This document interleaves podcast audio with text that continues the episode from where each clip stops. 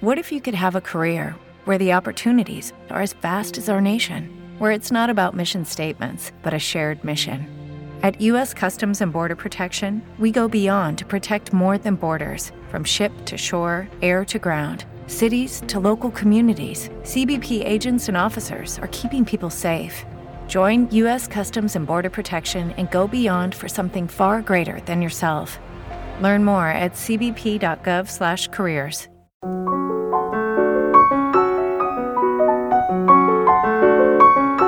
Ścieżki miłości.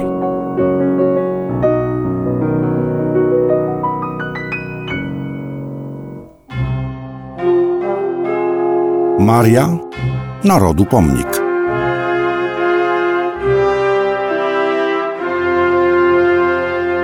Maria Konopnicka, najwybitniejsza poetka swoich czasów, oczywiście polska poetka i autorka wielu wspaniałych wierszy, bardzo była znana w swoim czasie przede wszystkim jako autorka roty oraz wielu wierszy lirycznych.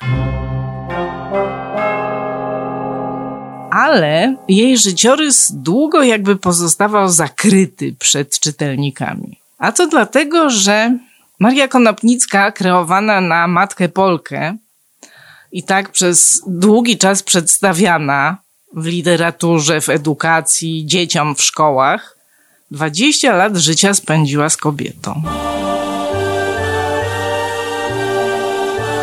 Zanim jednak Maria Trzeciak opowie o zawirowaniach miłosno-erotycznych poetki, to dopowiedzmy, że Maria Konopnicka należy do pisarek najbardziej znanych, a jednocześnie najbardziej ośmieszanych. Niektórzy twierdzą, że jej pisarstwo to wręcz synonim narodowej grafomanii, w tym ta słynna rota, która stała się dla Polaków jakby drugim hymnem. No i dziś może Maria Konopnicka stała się od jakiegoś czasu poetką drugorzędną. Urodziła się w szlacheckiej rodzinie, jako któreś z kolei dziecko. Jej ojciec był bardzo wykształconym człowiekiem, prawnikiem, który uczył ją różnych rzeczy niekoniecznie przewidzianych dla dzieci. Między innymi czytywała Pascala, przeczytała Jędrzeja Śniadeckiego o elementach rzeczywistości była ogólnie rzecz biorąc bardzo wykształcona. Tatuś uczył ich między innymi o żywotach świętych i oni się tymi żywotami świętych bawili. Urodziła się w Suwałkach, potem cała rodzina przeniosła się do Kalisza. Wkrótce umarła ich matka. Maria Konopnicka miała wtedy 12 lat. Twierdziła, że słabo pamięta matkę, ale to dlatego, że przez całe życie odejmowała sobie kilka lat z życiorysu. Wyszła za mąż za Jarosława Konopnickiego, któremu urodziła ośmioro dzieci. Dwoje z nich zmarło we wczesnym dzieciństwie, sześcioro dożyło dorosłości. Poznali się z Jarosławem Konopnickim w sposób dosyć naturalny, to znaczy ziemianin Konopnicki przyjeżdżał w sprawach swoich posiadłości do ojca Konopnickiej, Wasiłowskiego. No i spodobała mu się córka Wasiłowskiego, która była od niego młodsza o 12 lat.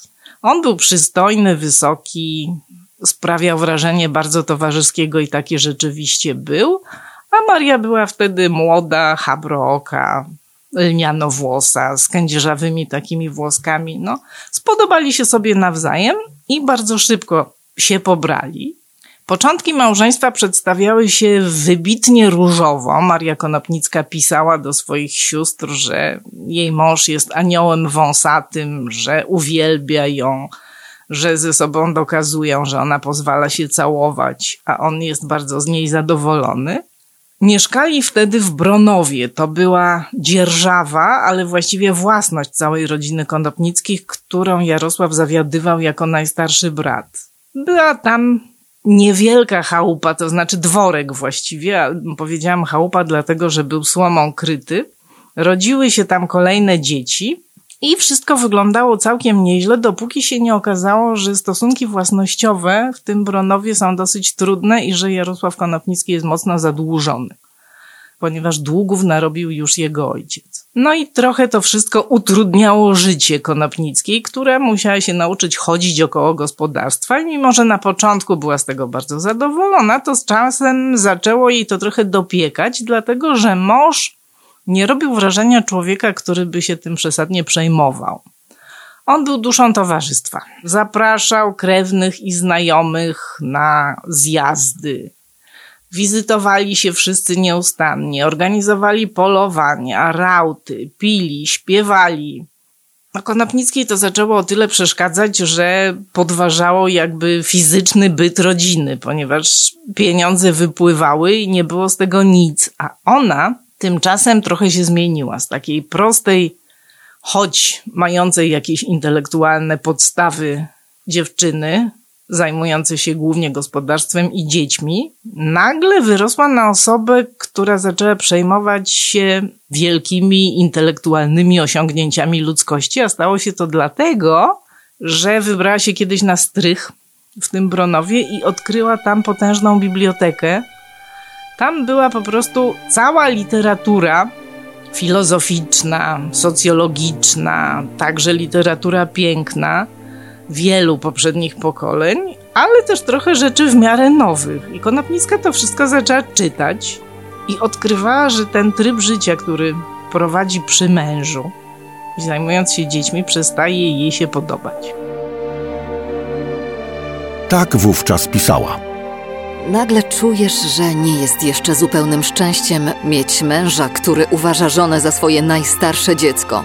Głośno całuje i głośno krzyczy, poluje i jeździ do miasteczka i o sporach granicznych rozprawia. Spostrzegasz nieszczęsna, że nie wystarcza ci graniaste ciele, dorodne główki kapusty, parę modnych fiołków i rozmowa o niczym. Spostrzegasz, że byt twój był bytem zamkniętego w klatce ptaka. Tęsknisz, pragniesz, płoniesz. Po paru latach gospodarki Jarosława Konopnickiego na Bronowie okazało się, że sytuacja jest coraz gorsza, w sensie sytuacja finansowa. Zresztą przez całą swoją karierę zarządczą Konopnicki przenosił się do coraz to nowych majątków i bywał z nich po prostu relegowany, bo jego gospodarka nie była wystarczająco dobra.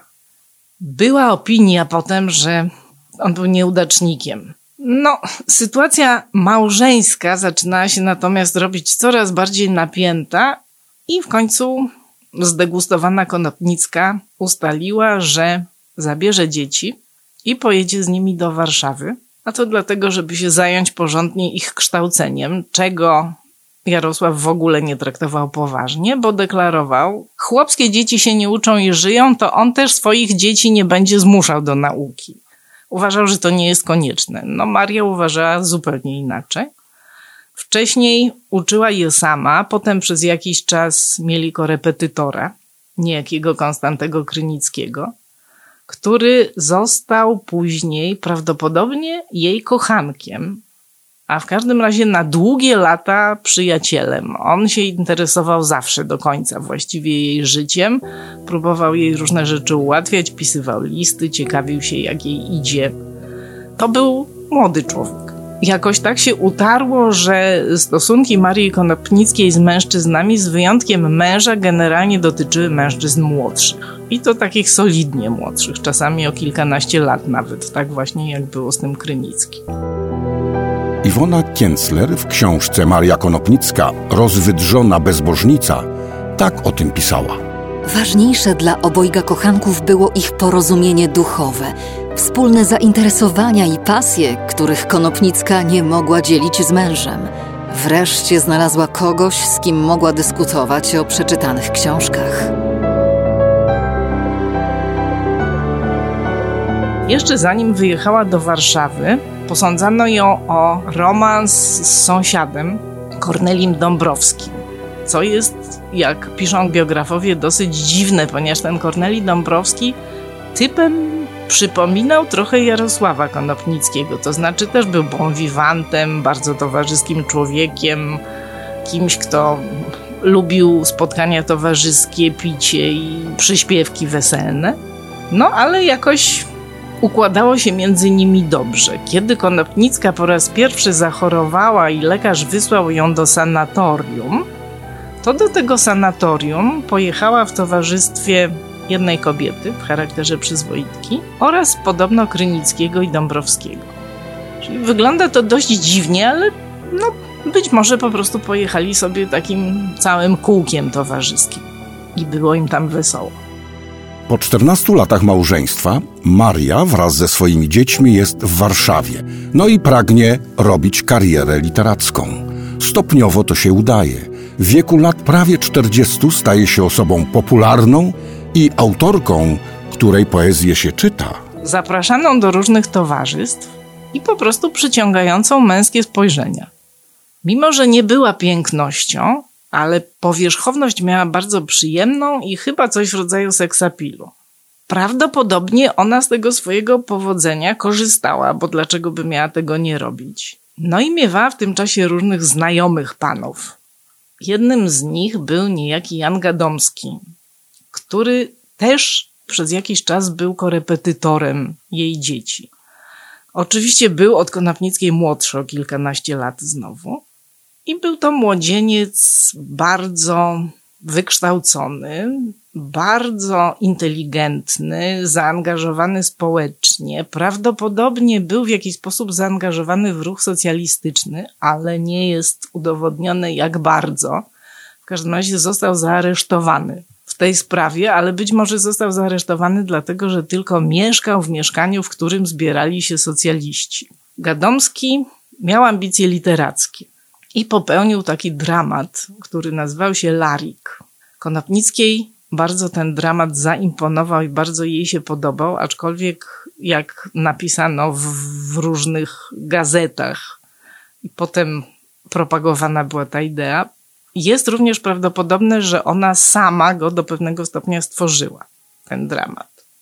W listach, które pisała wówczas do swojej rodziny, znajdują się informacje, że Gadomski jest jakby domownikiem u nich w mieszkaniu. Znaczy, musieli się widywać rzeczywiście często i być ze sobą zżyci. Czy to był romans?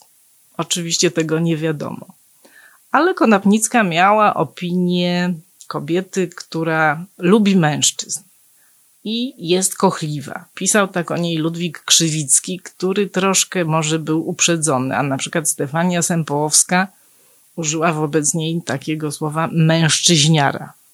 No i była jeszcze też taka romansowa przyjaźń z panem, żmudzkim ziemianinem, niejakim Nikodemem Iwanowskim, z którym Konopnicka chodziła na długie spacery. Wiemy to z zapisków tegoż Iwanowskiego. On był w niej zakochany, ale starał się tego nie okazywać, żeby nie łamać konwenansów towarzyskich. I po pewnym czasie ta znajomość jakby się Konopnickiej znudziła, a kiedy on trochę odkrył swoje uczucia, to ona go przeprosiła i powiedziała mu otwartym tekstem, że trochę ją znudził. No i wreszcie na firmamencie miłosnym, kto wie, pojawi się Maria Dulębianka. Kiedy Konopnicka spotykała się z Iwanowskim, mieszkała już na Frascati, czyli w tym samym miejscu, w którym odwiedziła ją po raz pierwszy Maria Dulębianka. Spotkały się, kiedy Konopnicka miała 47 lat, a Dulębianka około 30. Dulębianka była podówczas młodą, obiecującą malarką. Z zacięciem publicystycznym pisywała recenzje i oczywiście była czytelniczką utworów Konopnickiej. Z notatek Dulębianki, które powstały 20 lat później, tuż po śmierci Konopnickiej, wynika, że tego pierwszego wieczoru już zaszywała jej dziury na łokciach. Dulębianka była osobą bardzo dumną i ambitną, natomiast niekoniecznie zwracającą uwagę na swoją powierzchowność w sensie dbałości o strój. I potem z korespondencji Konopnickiej z dziećmi można wyczytać często właśnie historię o tym, jak to Pietrek z powydzieranymi łokciami nie dba o siebie. Pietrek z powydzieranymi łokciami to właśnie Dulębianka. Pietrek dlatego, że Ona się nosiła trochę po męsku, to znaczy miała krótkie włosy, miała binokle, bardzo szybko przestała ubierać się w takie kobiece suknie z falbankami i marszczeniami, a zaczęła chodzić po prostu w kostiumach takich od góry męskich. Białe koszule, krawat albo kokarda, marynarka, no i spódnica oczywiście. Czarne buciki. Od momentu, kiedy się spotkały, do śmierci Konopnickiej minęło 20 lat i one przez te 20 lat praktycznie żyły razem z krótkimi okresami przerw, kiedy Dulębianka musiała pracować albo Konopnicka musiała jechać do dzieci. Trudno powiedzieć, czy był to związek lesbijski, ale na pewno był to związek chciany przez obie kobiety. Nie wiadomo, czy on się opierał na uczuciach romantycznych, czy był w tym w ogóle jakikolwiek element erotyzmu. Ale one ze sobą chciały żyć, czuły się ze sobą dobrze, rozumiały się nawzajem, dbały o siebie nawzajem. Ta ich wspólnota była czymś takim, o czym Konopnicka pisała w liście do córki, taką cichą struną przywiązania, brzęczącą w sercu, ale trwale. To nie były żadne fajerwerki uczuć, ale taka pewność, że jest ktoś, z kim można żyć, można rozmawiać, można wspólnie robić różne rzeczy, można różne rzeczy robić osobno, ale czuć się razem. I w ich korespondencji do innych ludzi oczywiście, bo niewiele zachowało się listów, które pisały jedna do drugiej, jako że większość czasu jednak spędzały razem. Często pojawia się taki motyw właśnie, że jeżeli tej drugiej nie ma, to się tęskni. Chciałoby się, żeby już była, żeby wróciła.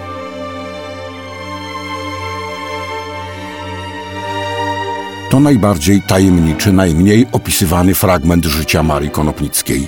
Informacja, że autorka prawie hymnu narodowego żyła w związku z kobietą i to przez wiele lat, wywoływała i wywołuje oburzenie.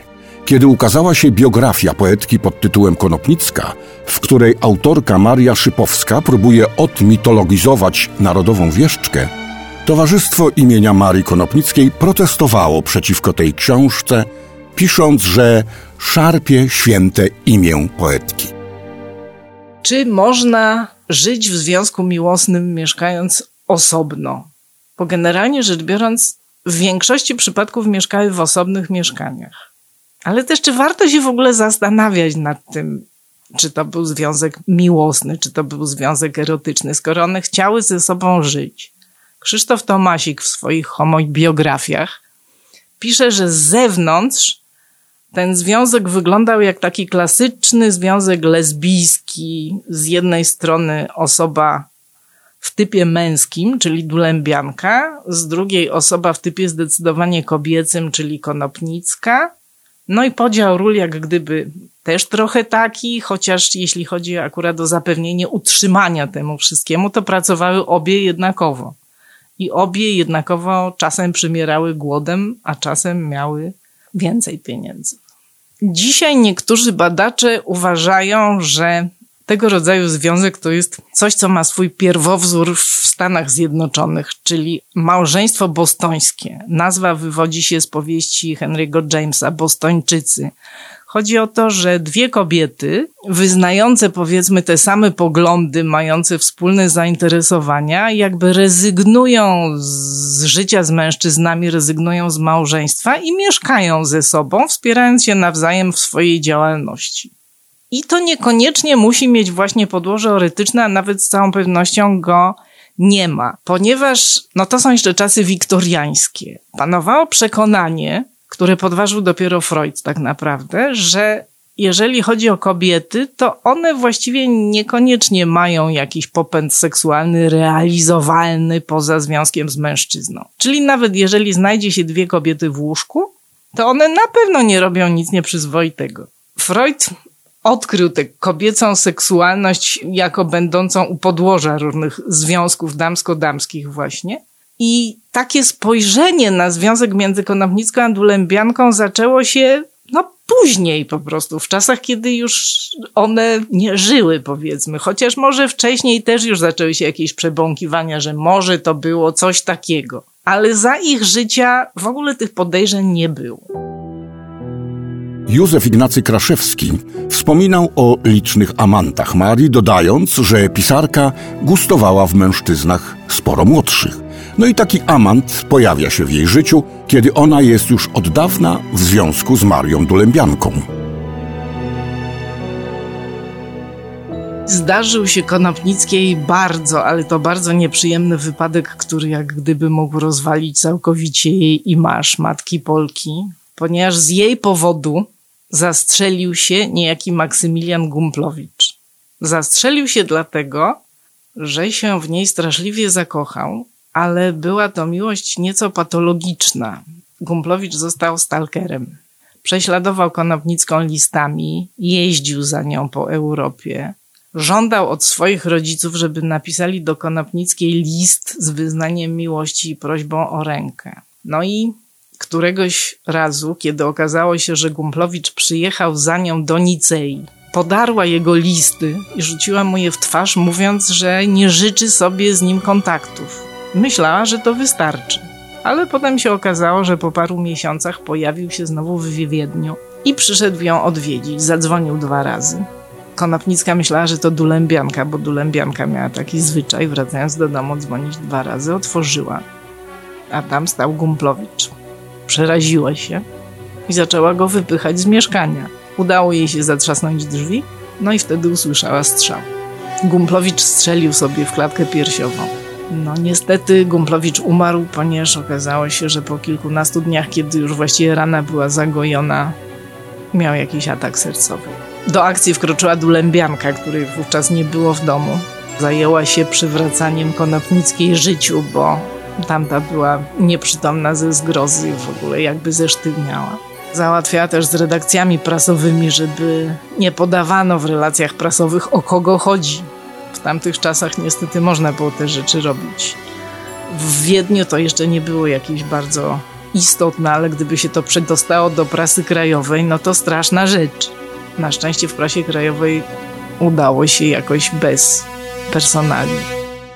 Rok przed śmiercią schorowana Maria Konopnicka polecała pamięci dzieci swą towarzyszkę życia, nazywając ją swoją opatrznością. Została pochowana 11 października 1910 roku na cmentarzu Łyczakowskim w Lwowie. Pogrzeb zorganizowany przez Marię Dulębiankę stał się wielką manifestacją patriotyczną, w której udział wzięło blisko 50 tysięcy osób. Z powodu wydanego zakazu przez arcybiskupa Józefa Bilczewskiego ceremonia pogrzebowa odbyła się bez udziału duchowieństwa i bez planowanej mowy biskupa. Na cokole pod popiersiem poetki wyryto fragment jej wiersza. Proście wy Boga o takie mogiły, które łez nie chcą ni skarg, ni żałości, lecz dają sercom moc czynu, zdrój siły na dzień przyszłości. Maria Dulębianka zmarła na tyfus 7 marca 1919 roku. Początkowo została pochowana w grobowcu Marii, tak jak życzyła sobie poetka. Jednak w 1927 roku jej trumnę przeniesiono na nowo założony cmentarz obrońców Lwowa. Wnosiła też o to rodzina Marii Konopnickiej. Ona się odżegnywała od feminizmu, co prawda, ale jednak o tym, że kobieta jest człowiekiem, mówiła wielokrotnie i myślę, że w związku z Dulębianką to swoje człowieczeństwo mogła czuć i pielęgnować i to była największa wartość ich przyjaźni, miłości, ich związku.